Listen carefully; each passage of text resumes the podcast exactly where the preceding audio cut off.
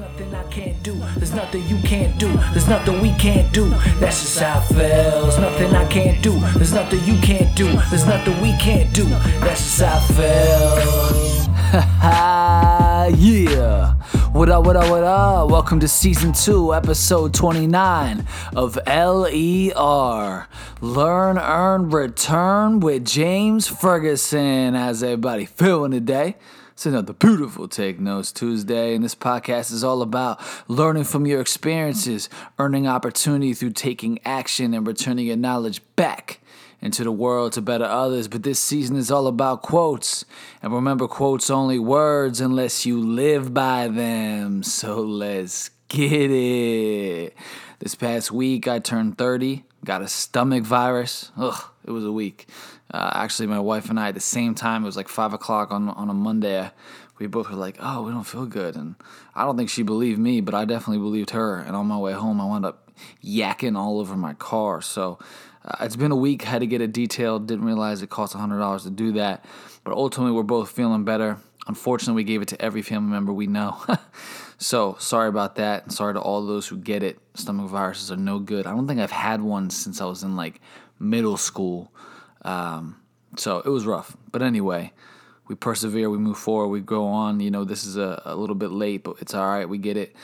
Um, but last week we talked about being open to criticism so that we can get advice. So if you haven't heard that yet, go make sure you check that out. Go listen to that. But this week's quote, quote 29, is The value of our lives is determined by what we do for others.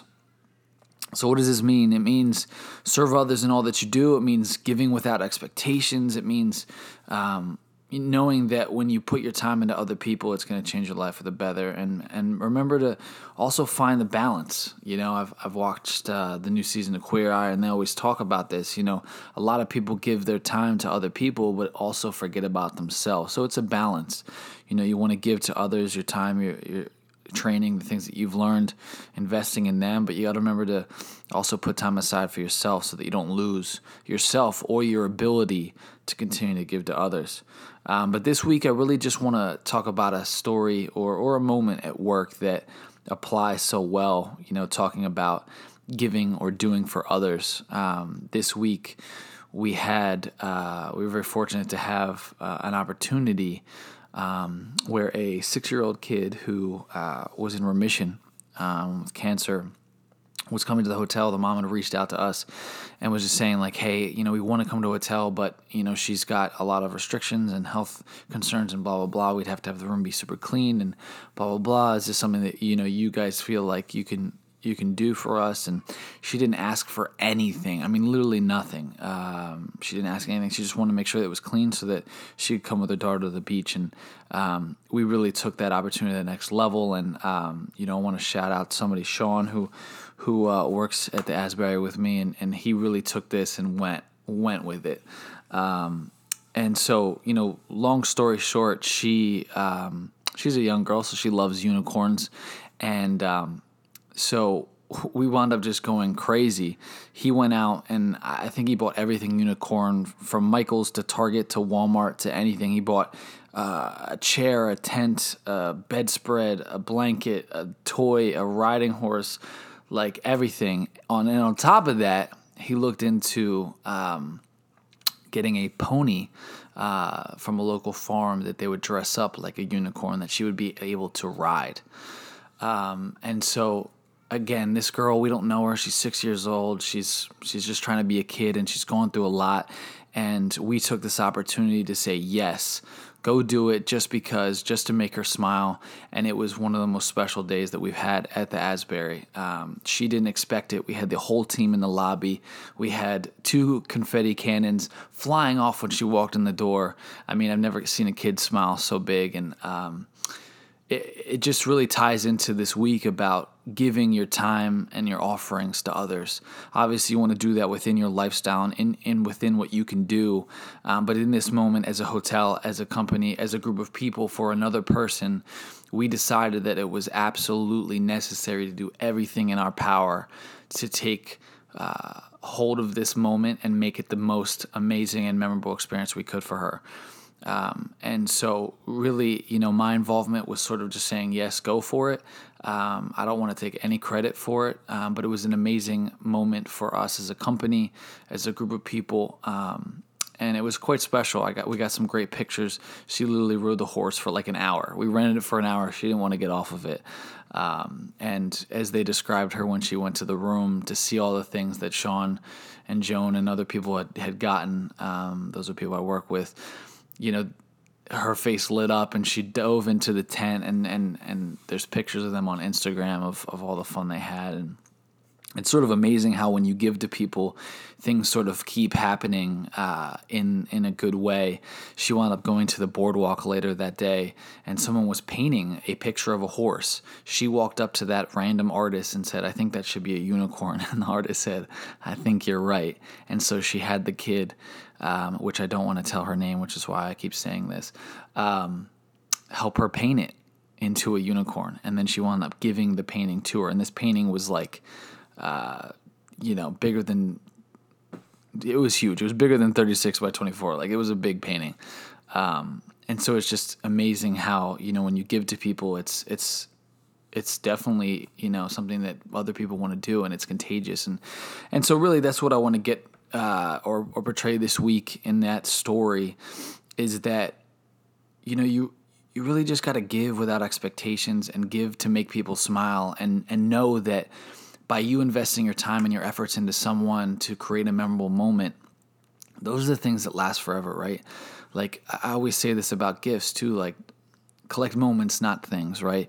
You can get someone a bunch of stuff, but ultimately it sits on a table, you know, when until the sun goes down. You know, it, like it doesn't matter about the stuff, but ultimately when we're on our deathbed and we're thinking about our lives, we're not thinking about that pair of Nikes that we had or whatever it is. We're thinking about the people we shared our life with, and the moments that were worth remembering. And so, if you can help create more moments of of memory um, for people around you, and and give, you know, again, the quote: "The value of our lives is determined by what we do for others."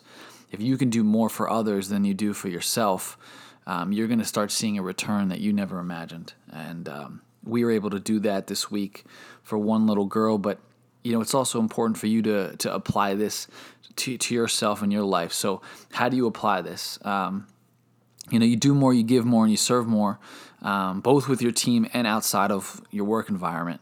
Obviously, I described a work environment opportunity, um, but this applies both ways. You know, but work again, like I said, work within your lifestyle and make sure that you can make the time to do this. Um, and it means investing your time in bettering others.